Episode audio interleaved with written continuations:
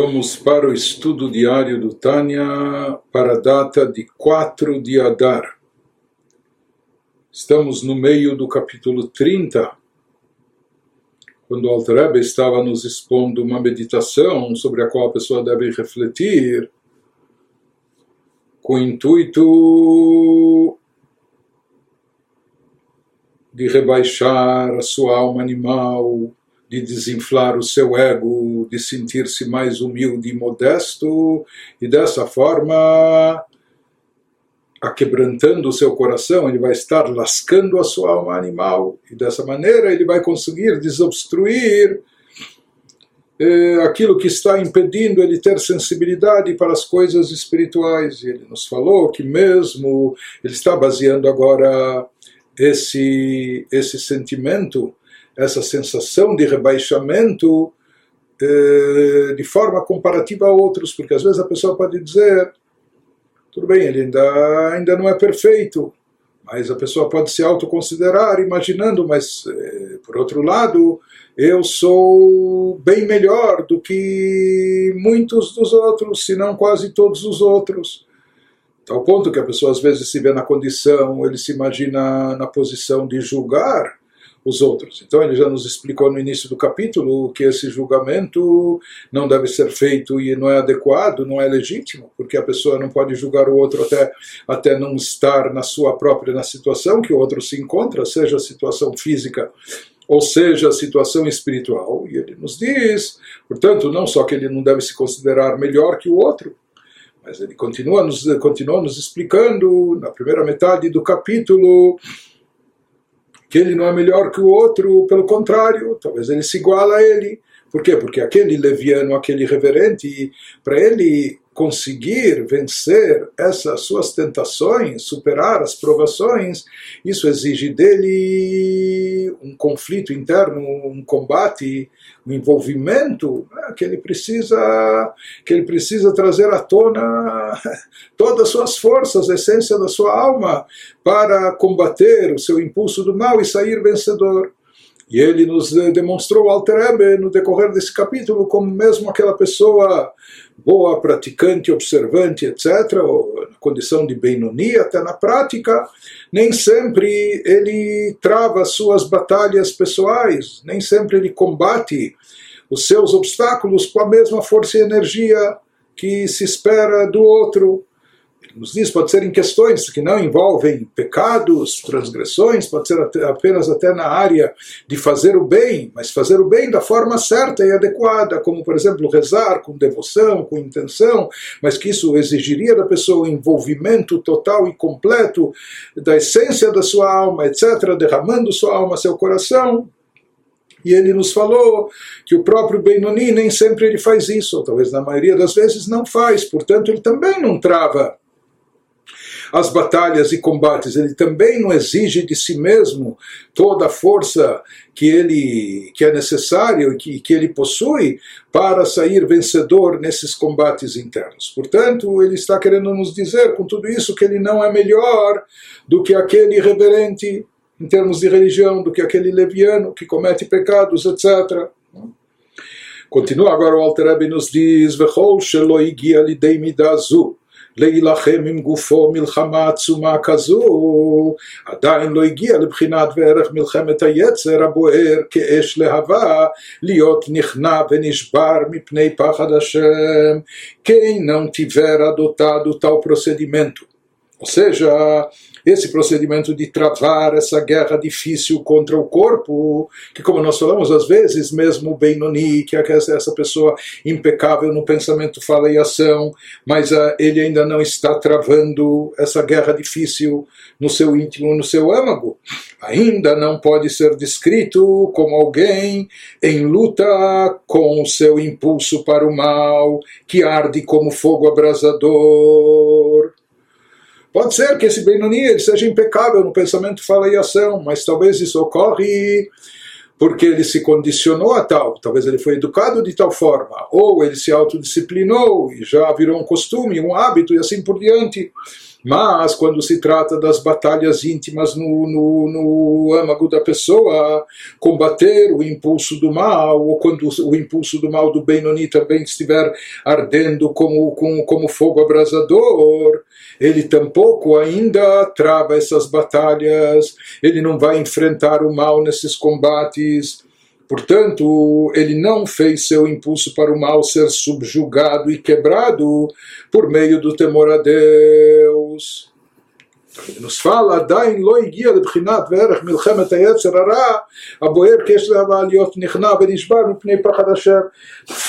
Então ele nos fala, não é apenas aquele reverente leviano pecador que não está lutando contra o seu impulso do mal, e não está tendo a necessária o necessário temor a Deus para combater o mal. Ele nos fala, pode ser que o Benoni também, se ele não está rezando de forma adequada, etc.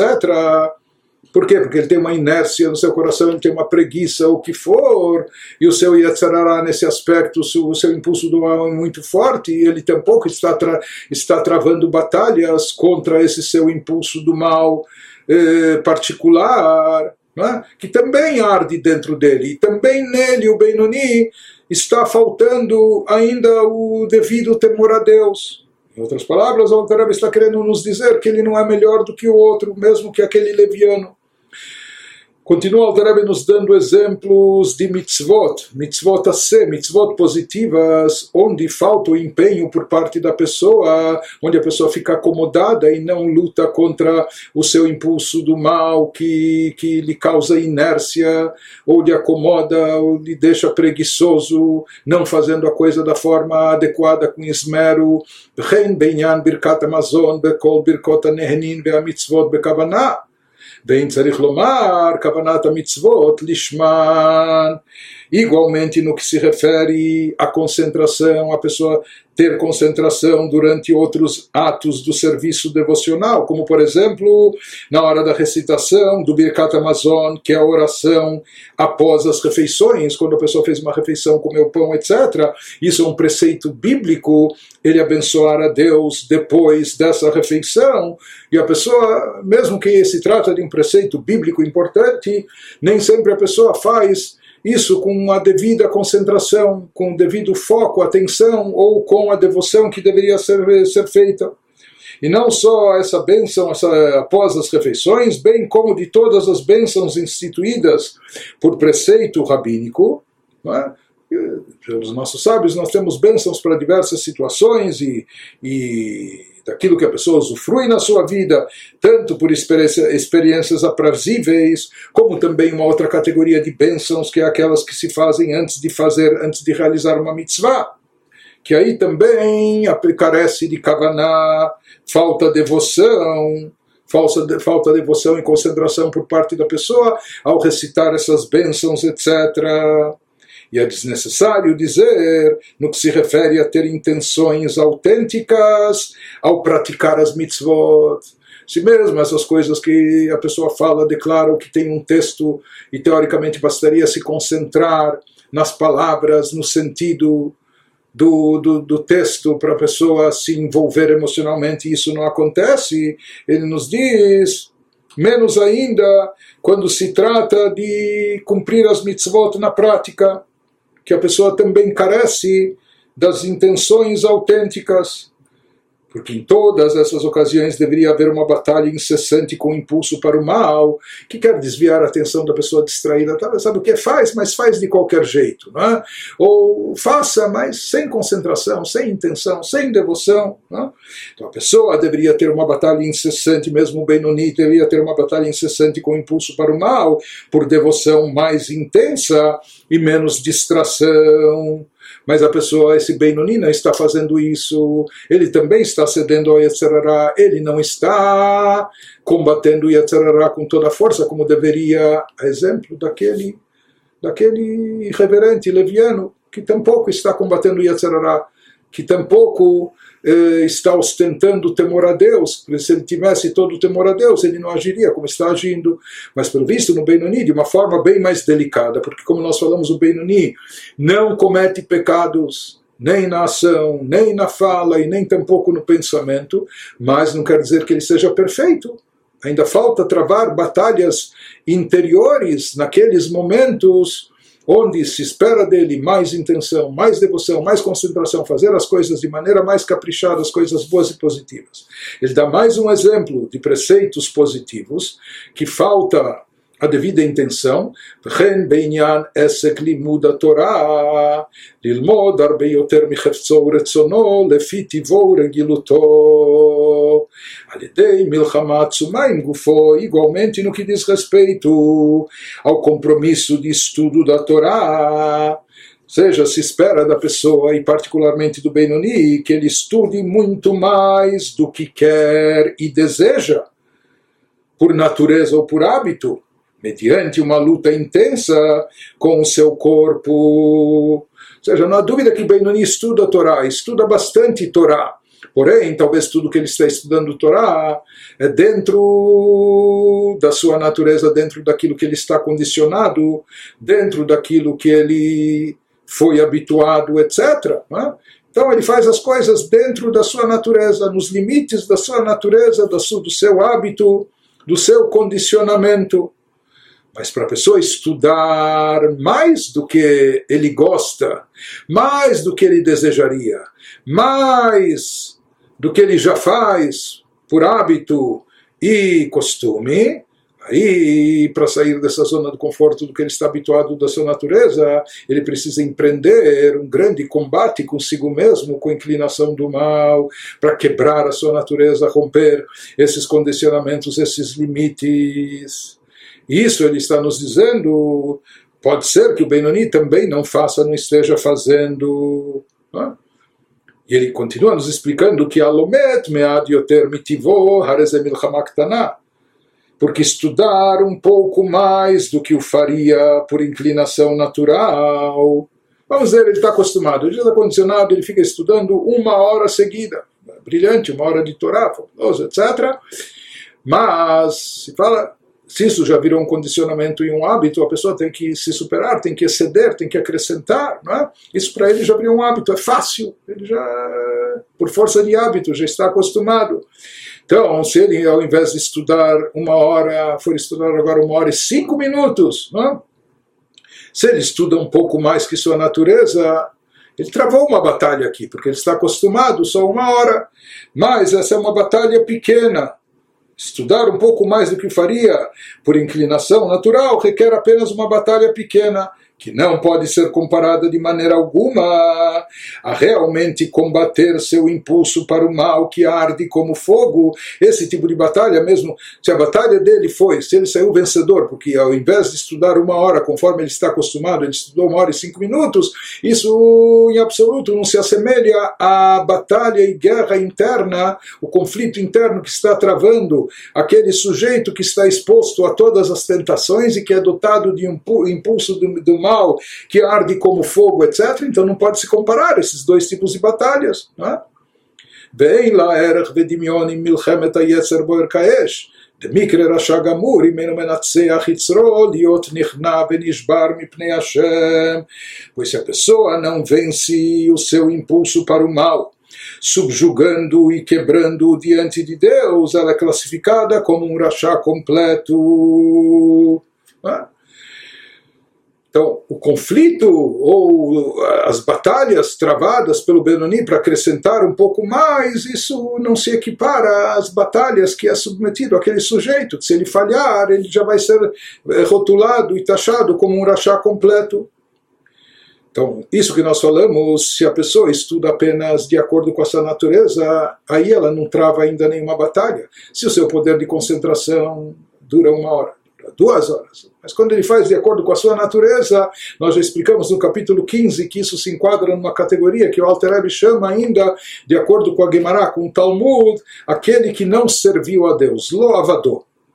Por quê? Porque ele está fazendo apenas aquilo que ele está acostumado, apenas aquilo que ele está condicionado, apenas aquilo que lhe apraz, que ele gosta ou se sente confortável. Então isso ainda não é chamado de serviço a Deus. Por mais que ele está fazendo algo belo e bonito, mas ainda ele é considerado como não servente, não ter servido a Deus. Somente quando ele estuda mais que a sua natureza, que ele faz mais do que seu hábito e costume, que para isso ele precisa se superar, para isso ele precisa ganhar, vencer uma guerra interna contra a sua natureza, contra os seus hábitos. Não é?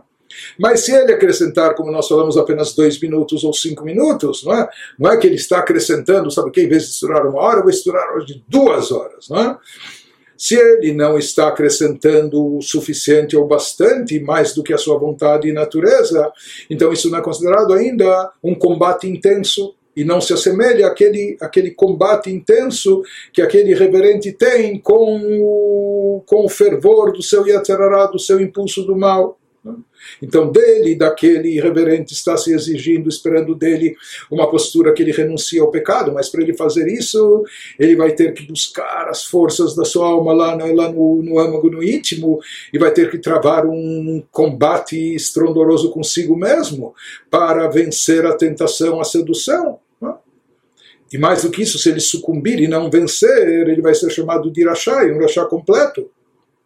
Ele nos diz, no caso do Benoni também existe esse tipo de combate, ele não está travando, ele não está esse combate, ele não está investindo todas as energias como deveria ou como se espera daquele sujeito irreverente, só que do Benoni se espera isso de outra maneira. Todos os exemplos que nós demos agora, que talvez ele não se empenha devidamente na hora da tefilá, ou na hora do Birkat Amazon das bênçãos, ou na hora do estudo da Torá, são todos preceitos positivos, mas ele ainda pode argumentar o Benoni é, tudo bem, eu tenho, ainda não sou perfeito, mas pelo menos eu não faço mal, eu não faço mal para ninguém. Muita gente fala isso, eu não faço mal para ninguém, eu não faço mal também contra Deus. Ele pode dizer, porque eu posso ser falho, não fazer de forma esmerada ainda todos os preceitos positivos como deveriam, mas pelo menos eu não transgrido proibições. Mas nos fala Alterebe que esse raciocínio não é apurado, não é adequado. Mali bechinat surmerá, o mali bechinat vasetov, akol hi mitzvat amelech hakadosh, yachid umeyuchad baruchu. Nos fala Alterebe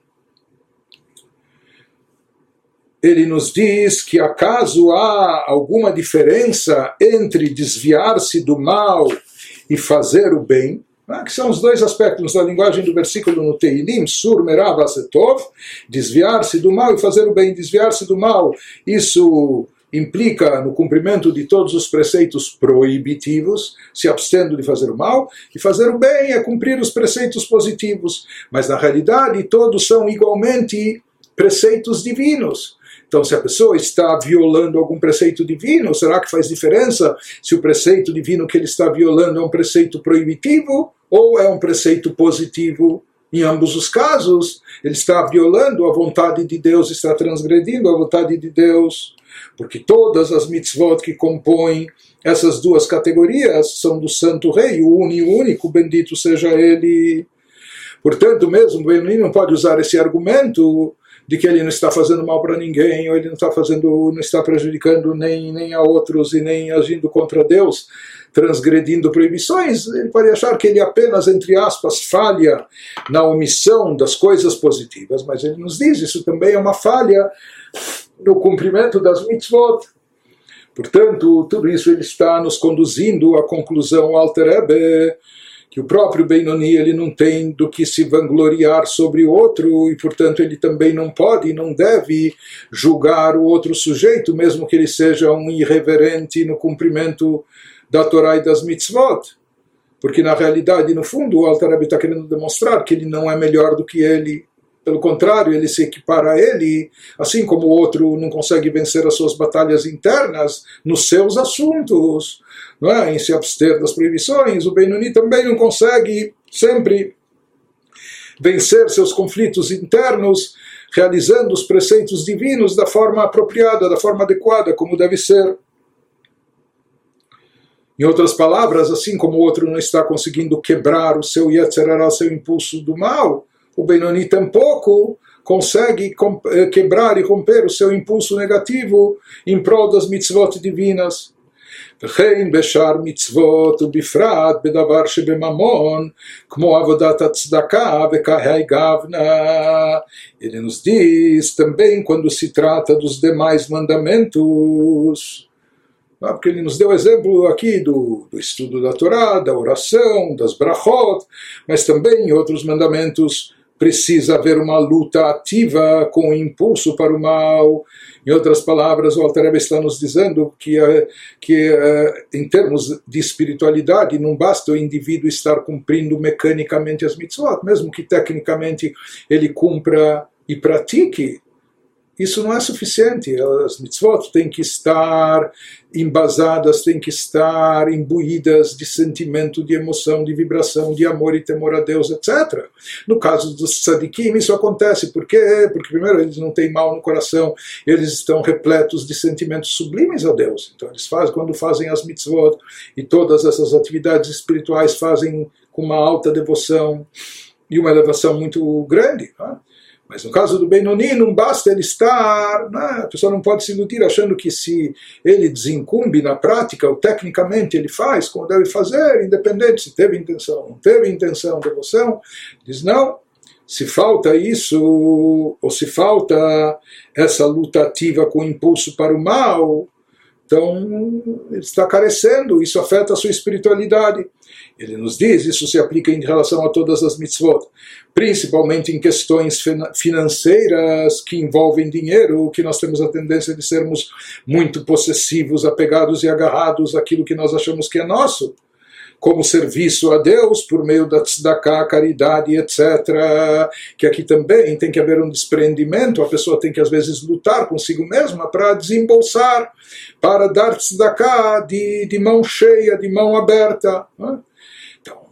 O Alter está querendo nos dizer que mesmo que essa pessoa, o Benoni, mesmo que ele esteja cheio, repleto de Torá e boas ações, e mesmo que ele não cometa pecados, transgressões graves, ele não, não escorrega nessas coisas, mesmo assim, diz o Alter o Alter está nos conduzindo à conclusão que ele não é melhor ainda, isso não significa que ele seja melhor no íntimo do que aquele leviano irreverente porque a pessoa é analisada, a categoria da pessoa em termos espirituais lá de cima, se ele está num nível alto ou baixo, isso é analisado de acordo com a sua proximidade a Deus. E o que determina a proximidade a Deus da pessoa? O conceito de bitul e anulação. Quanto mais anulada a pessoa está diante de Deus, isso a torna mais próxima, ela está mais perto de Deus. E se ela não está anulada, se eu sou mais eu, se ela está com o ego inflado, pode ser até um ego espiritual, talvez essa pessoa é brilhante em estudo da Torá, prática de mitzvot, etc.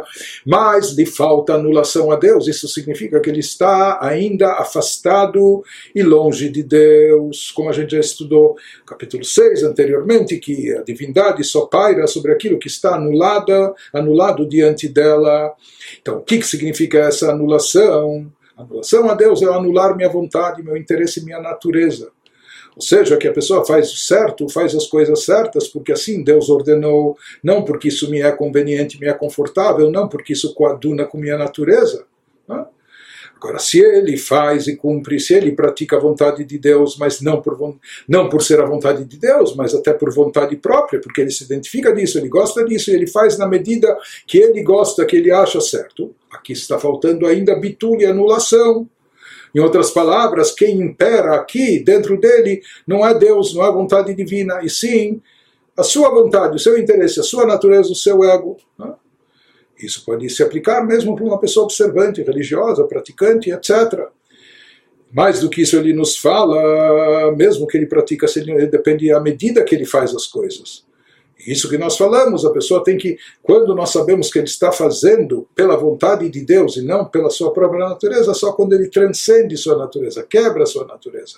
Quando ele faz uma medida bem maior do que o seu hábito, né?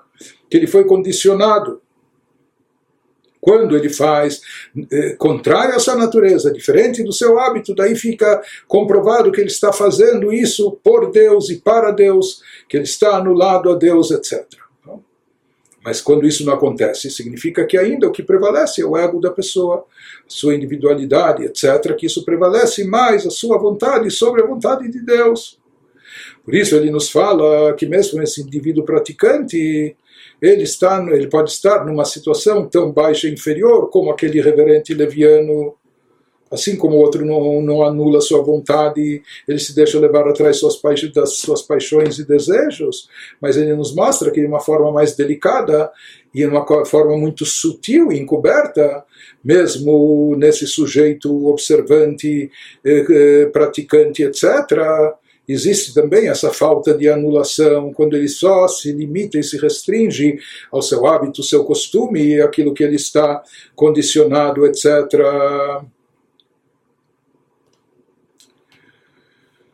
Em seguida, prossegue o Alter nos dizendo, porque até agora ele estava querendo demonstrar para esse sujeito observante como ele não é melhor do que o leviano, porque ele, no campo do, do, dos preceitos positivos, também ainda deixa a desejar. Mas ele imaginava, bom, mas eu não faço mal para ninguém, eu não, não transgrido proibições. O Alter agora vai nos dizer, olhe, mesmo no campo proibitivo, ele vai nos demonstrar que a pessoa também ainda não é perfeita. Filo, bibrinat, por quê? Porque a gente imagina que o campo proibitivo é mais grave, porque ao deixar de cumprir uma mitzvah positiva, a pessoa tinha que fazer o bem, ou fazer a tzedakah em medida maior, ou rezar, mas com mais devoção. A pessoa não fez, foi passiva. Ela deixou de cumprir a, o preceito divino de forma passiva. Porém, quando a pessoa transgride uma proibição, isso significa que a pessoa foi lá e fez algo contrário à vontade de Deus. A pessoa agiu ativamente contra a vontade de Deus. Por isso se encara aqui o surmeral, afaste-se do mal, desviar-se do mal como algo ainda mais grave. Por isso o Altareb vai nos dizer que a pessoa, mesmo observante, não se equivoque, que mesmo nesse campo de transgressão das proibições, ele também não está isento, ele também não é que ele, que ele eh, cumpre tudo. אפילו בבחינת סור מרע יכול כל איש משכיל למצוא בנפשו שאינו שר לגמרי מהרע בא כל מכל כל במקום שצריך למלחמה עצומה כערך הנעל אפילו פחות מערך הנעל mesmo no campo de desviar-se do mal, evitando transgressões, em que superficialmente quem é religioso parece ser bem sucedido, ah, ele não come aquilo que não é kasher, ele não profana o Shabbat, ele não faz mal ao outro, não fala mal do outro, ou o que for, né? Mas mesmo assim ele nos fala que qualquer pessoa inteligente pode achar áreas de sua vida nas quais ele não se desvia do mal completamente em tudo, por meio de tudo e com tudo. Não é?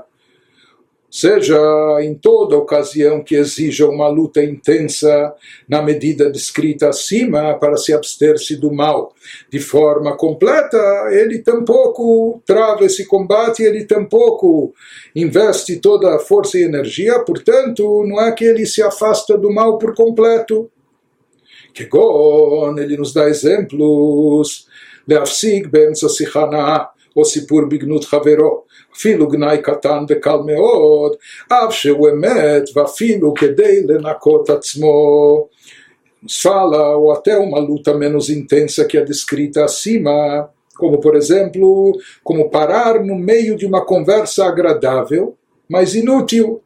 Uma conversa fiada, conversa toda, não é uma conversa proibitiva. mas é uma conversa agradável. Mas sabe que a pessoa então sabe o que? Mas é inútil. Então para, ou vai fazer algo produtivo, vai estudar Torá, o que for. Então, muitas vezes a pessoa não é capaz de parar e interromper isso, ou desistir de contar uma história negativa sobre alguém, mesmo que ele não faz isso com o intuito de fofoca mexerico ou de maledicência, e ainda que o conteúdo negativo que ele está relatando seja mínimo e muito leve, e mais do que isso, ainda que o conteúdo negativo seja verdadeiro, aquilo que ele está relatando a respeito do outro, ele, ele não está mentindo nem exagerando.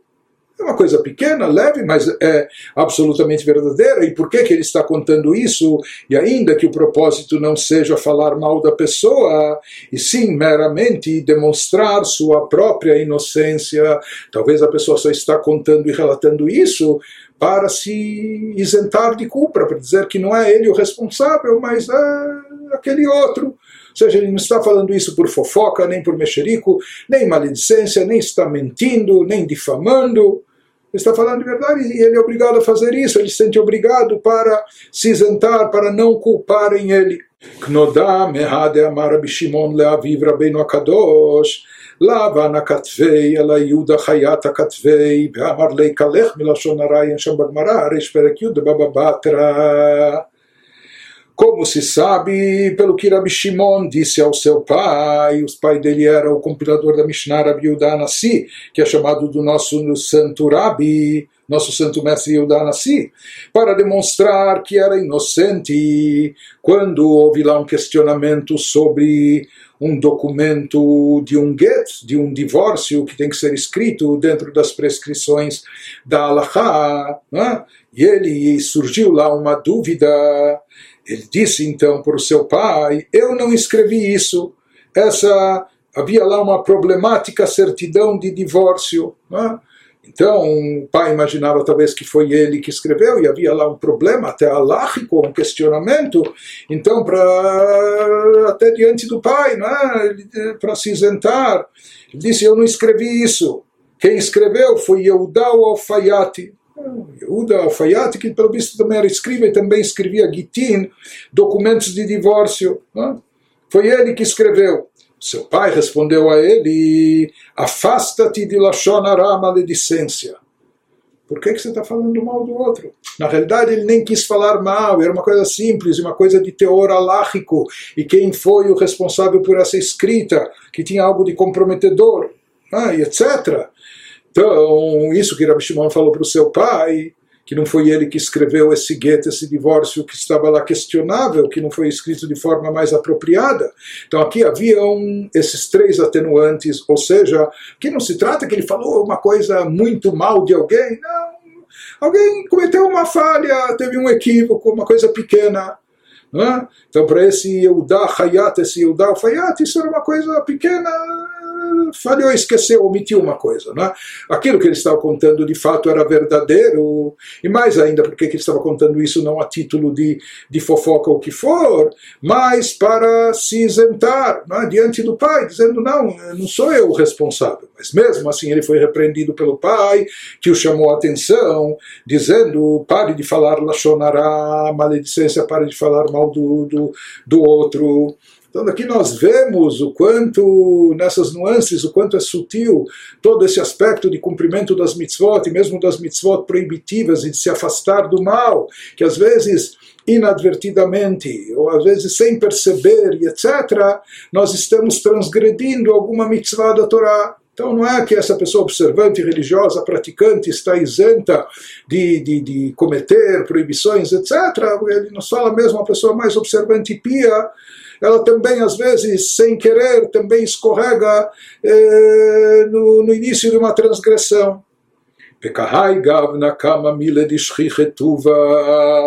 E ele nos diz que há tantos exemplos comuns de coisas como essa que a pessoa provavelmente faz o tempo todo, inadvertidamente, sem perceber que ela está eh, se envolvendo com transgressões de, de proibições da Torá.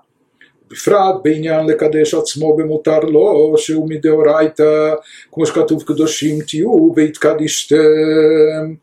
Ele nos diz, a pessoa que se dirigindo ao, ao Benoni, ele deve se sentir humilde por suas falhas, reconhecer que ele também tem falhas, ele não está num pedestal espiritual, especialmente no tocante a essa questão de se santificar e como nós já explicamos no Tânia, o que significa se santificar por meio da abstenção até mesmo do que lhe é permitido.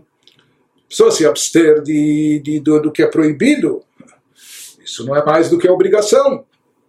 Mas vem a Torá e diz: se você quer se santificar mais, se elevar mais, então você deve saber se abster até mesmo daquilo que é permitido, não fazer as coisas só porque elas são permitidas, fazer isso eh, de forma abusiva ou de forma extrema, ou apenas visando a saciar sua gula, seus desejos, mesmo se tratando de coisas permitidas. Ele nos diz, a pessoa quer se santificar, do Tiu, e é uma mitzvah da Torá nos fala, Alterebe se santificar. Santificar-se significa se abster, saber se abster e se refrear, mesmo nas coisas permitidas, que constitui, na verdade, um preceito bíblico, com base nos versículos: sereis santos, porque eu, Deus, vosso Deus, sou santo. Então vós vos santificareis e sereis santos, porque eu sou Deus, vosso Deus, etc. Então ele nos diz que nisso também, se o Benoni for sincero consigo mesmo, ele vai perceber que ele ainda não está cumprindo, não está se abstendo de, de fazer as coisas só a bel prazer, só para satisfazer sua vontade, quando ele deveria estar se santificando. Vegam divrei sofrim hamurim midvrei Torah. Existem algumas opiniões que falam que esse, que esse preceito de se santificar não é uma mitzvah de ordem bíblica, mas sim uma, uma mitzvah de ordem rabínica. Mas ele nos diz, mesmo sendo uma, mesmo se for considerado apenas uma mitzvah de ordem rabínica, ou mesmo no cumprimento de outras proibições de ordem rabínica, o Benoni talvez ainda não esteja cumprindo da melhor maneira. E não é pelo fato de ser, entre aspas, apenas uma mitzvah rabínica, de ordem rabínica, que isso torna isso mais leniente. Ele diz não nos fala que a pessoa também pode encontrar áreas da lei rabínica em que foi negligente. Nós sabemos que as palavras dos escribas, se referindo às leis rabínicas, são ainda mais estritas que as palavras da Torá. Sim, afirmam os nossos sábios no Talmud. Então, quando o Benoni fizer, ou essa pessoa aqui que está, que tinha presunção ou pretensão de julgar os outros, quando ele fizer esse balanço pessoal do seu estado espiritual, do seu status quo espiritual, ele vai poder encontrar falhas, não só de estar deixando de cumprir preceitos positivos da melhor maneira e com a melhor das intenções, mas mesmo até no quesito de, de proibições, de transgressões, ele vai perceber e vai encontrar que mesmo em relação às coisas proibitivas, existem aspectos que ele deveria se afastar mais, deveria evitar, e ele não, não, não realiza esse combate interno com o seu Yetzerará, às vezes esse combate até intenso, para poder se afastar o máximo e não, não, não transgredir, ou eh, sequer com qualquer vestígio de transgressão, não agir de forma negativa E como nós falamos, até nas coisas permitidas, das quais ele deveria se abster, para se santificar e etc. E as coisas de ordem, mesmo sendo isso de ordem rabínica, outras mitzvot de ordem rabínicas. אלא שכל אלו וכיוצא בהם הם מעוונות שאדם דש בעקיבא וגם נשאו כהתר Mahmat Sheavar Beshaná Vechulei, ele nos diz, conhecendo a mentalidade que predomina até nas pessoas observantes e de acordo com os nossos sábios, etc., ele nos fala sabe porque isso é ignorado, sabe porque passa desapercebido. Porém, todas essas coisas e outras mais são aquilo que os nossos sábios definem como os pecados que a pessoa pisoteia sob seus pés sem levá-los a sério. Talmud nos fala que às vezes as pessoas, até esses estudiosos, e talvez por serem mais estudiosos, eles sabem distinguir entre um tipo de pecado e outro, e alguns eles acham esses são mais leves, ou esses têm menos importância, e portanto eles acabam, como se diz, como deixados ao solo, e a pessoa caminha pisoteando-os, caminha sobre eles, como pisando e ignorando. Então, isso pode acontecer, quer dizer, se é uma pessoa que conhecedora da Torá religiosa, observante etc., como pode ser que ele acaba cometendo esses tipos de transgressões. Então, um motivo é esse, que a pessoa acha que no final a pessoa se engana imaginando que são transgressões mais leves e por isso ela vai caminhando adiante ou até pisoteando-as, né? E sem, sem sentir a sua gravidade. E um outro aspecto também é que ele nos diz que, em, em função da reincidência, agora são considerados permissíveis por terem sido cometidos repetidamente. Quando a pessoa sabe que uma coisa é proibida, isso é um tabu e nunca fez, e etc., ela tem medo de, de, de chegar perto disso, de cometer essa transgressão. Mas se ela caiu, escorregou uma vez e cometeu a transgressão, hum, e depois repetiu uma segunda vez, depois uma terceira, e começa a se habituar e se acostumar com aquilo. Então parece que, que o tabu já cai, aquilo que para ele era impensável, impraticável, já não é tanto. Então, em função da reincidência e repetição de um ato pecaminoso, eh, na psique da pessoa isso se torna como permitido, porque ele já fez outras vezes, né? não é a primeira vez que ele vai fazer, e etc. Então ele continua fazendo. Né? Então ele nos diz, por todos esses motivos, o Benoni, ou mesmo essa pessoa observante, também pode estar falhando, não só deixando de cumprir os preceitos positivos da forma adequada, mas também evitando de cometer transgressões da sua forma total e completa. Então ele nos fala, considerando todos esses motivos, mesmo essa pessoa que serve a Deus, ele também tem suas recaídas, também tem suas quedas. Não é? Portanto, ele nos diz que aqui não há justificativa e desculpa para ele, eh, dizendo que ele, é, ele, serve a Deus. Ele tem, por quê? Porque aqui ele está ignorando até a gravidade do pecado, o fato dele reincidir e etc. É? Continua o Alter e nos diz, e agora ele vai acrescentar. Primeiro ele nos disse, nos explicou como a pessoa não tem direito de julgar o outro, até chegar na sua situação, até se enquadrar no seu lugar espiritual. Né? Depois ele nos diz, tipo, como nos dizendo, você não é melhor do que o outro.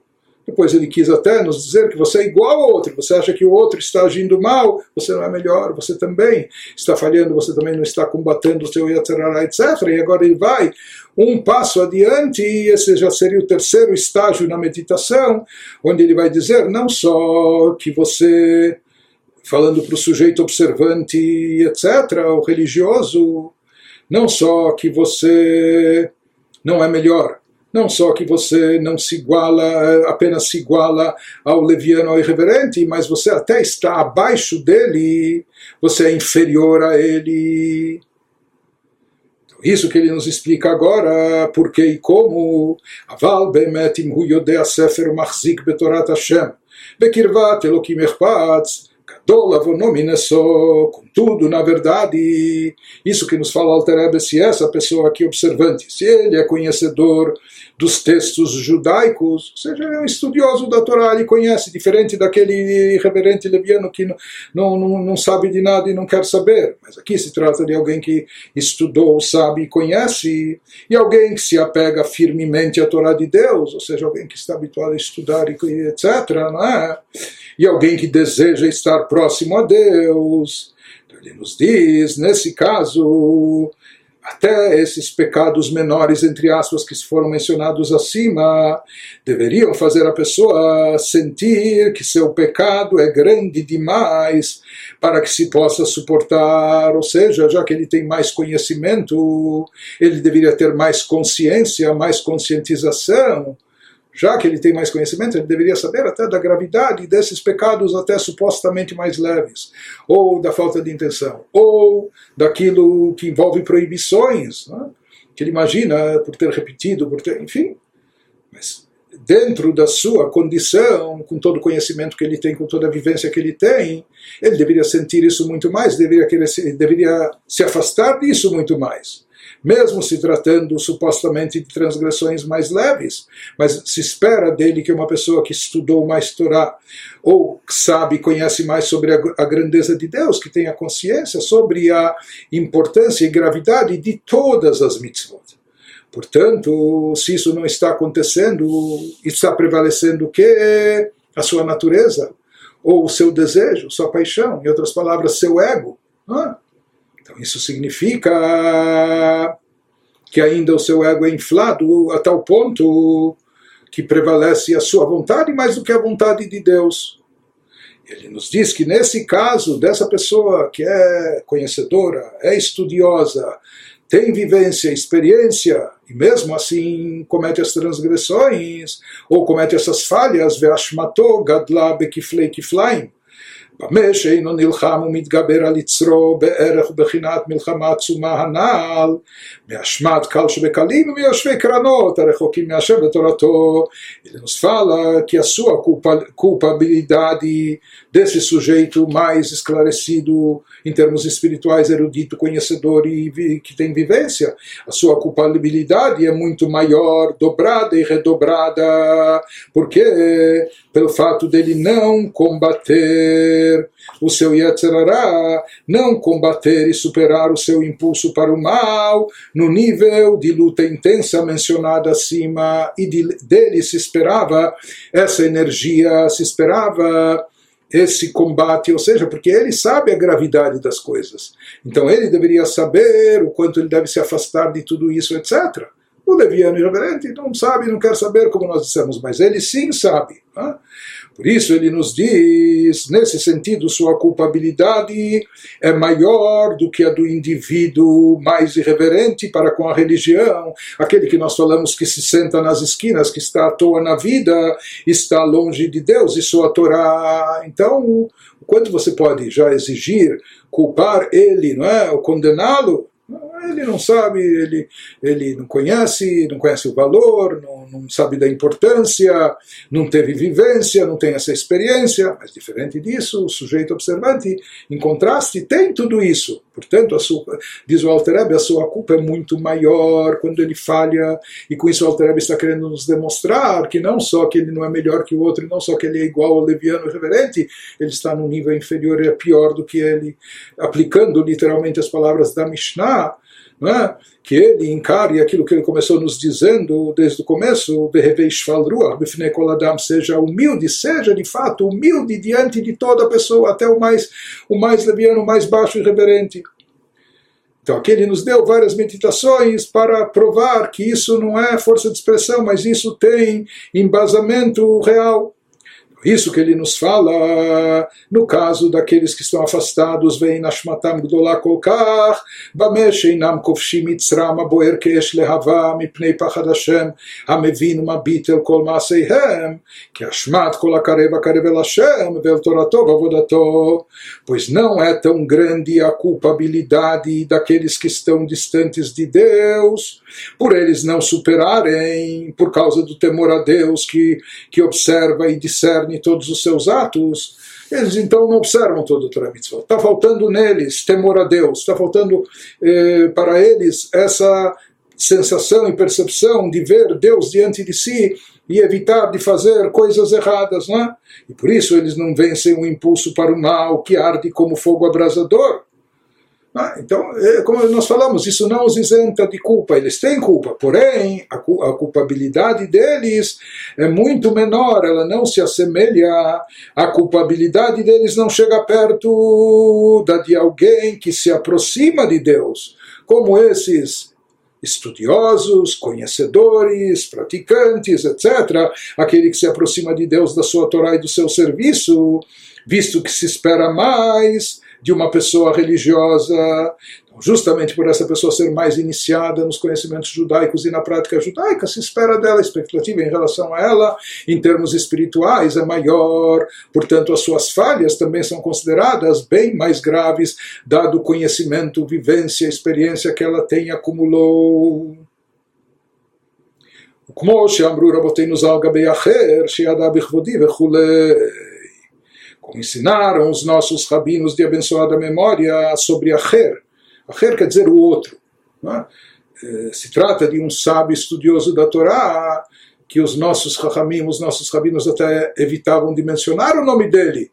Depois que ele abandonou tudo, renegou o judaísmo, a, a prática de Torá e mitzvot. O nome dele era Elisha ben Abuyah. E ele era um grande sábio, um grande conhecedor, e por um, alguns motivos deu, deu, deu, deu, momentos na vida dele que ele acabou renegando tudo, por, com tudo que ele conhecia, com tudo que ele sabia, etc. Ele era um dos maiores sábios talmúdicos que posteriormente se desviou do judaísmo tradicional. Se fala sobre ele que sua culpabilidade era maior, porque, nas palavras do Talmud, porque ele conhecera a minha glória de Deus, estivera próximo de Deus e, portanto, devia saber que esse não é o modo certo de agir, com todo o conhecimento que ele tinha adquirido de Torá, com toda a proximidade que ele tinha cultivado de Deus através de mitzvot, ele, mais do que ninguém, deveria saber se afastar das coisas negativas e proibitivas. Portanto, daqui a gente vê que a culpabilidade é bem maior quando se trata de pessoas mais elevadas, pessoas mais capacitadas em termos de conhecimento e prática judaica de Torah e Mitzvot. Por isso disseram os nossos sábios de abençoada memória no Talmud.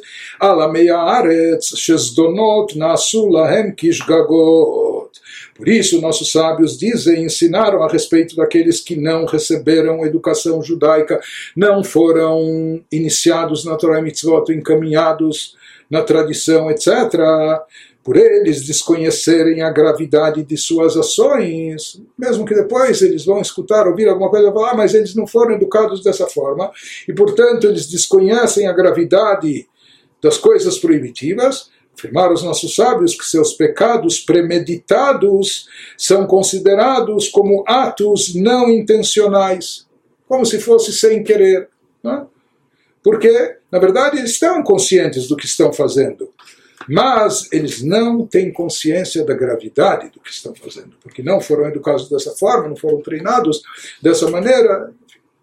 A partir de tudo isso, desse capítulo, nós entendemos aquilo que ele mencionou no início, o Alterebe da Mishnah: seja humilde diante de toda pessoa, mesmo que os, aquele que serve a Deus, que é religioso observante, ele deve, ele deve ser, e não só, não só agir, mas ser de fato e se sentir de fato humilde diante de toda e qualquer pessoa, mesmo diante daquele reverente leviano.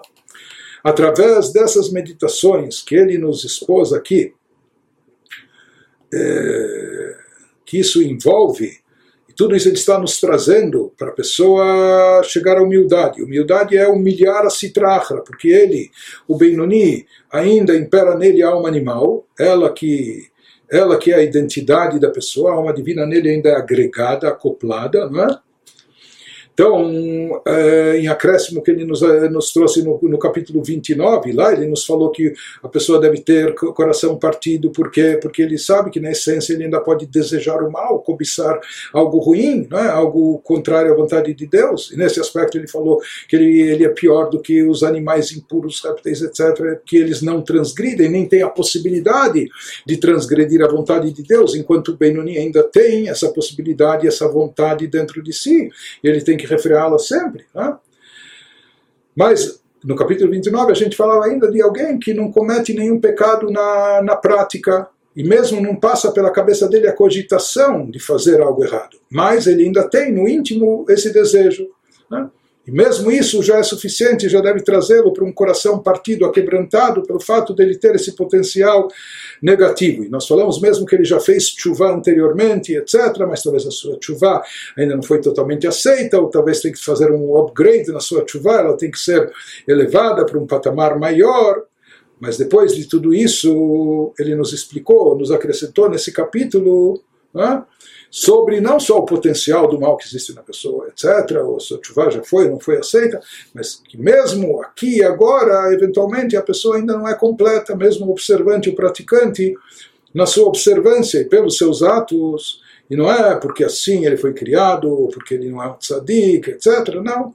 Pelas suas escolhas, com sua responsabilidade, ele não está totalmente apartado do mal, afastado do mal. Ou ele ainda não pratica o bem da forma adequada. E se tratando de um estudioso e conhecedor da Torá, então uh, isso é mais grave ainda, tem uma gravidade mais acentuada. Então, pensando e meditando em tudo isso, isso deve trazer à pessoa um sentimento de humildade, de partir o seu coração, ficar com o coração quebrantado. Com esse coração quebrado, ele rompe também o espírito da Sitra Achra. Isso é que vai permitir que brilhe, ilumine dentro dele a luz sagrada da sua alma, resplandecendo, iluminando a sua vida, tirando a insensibilidade que ele tem por enquanto pelas coisas espirituais, e de forma tal que ele passe a apreciar e se entusiasmar e vibrar, ter emoções positivas no campo espiritual também.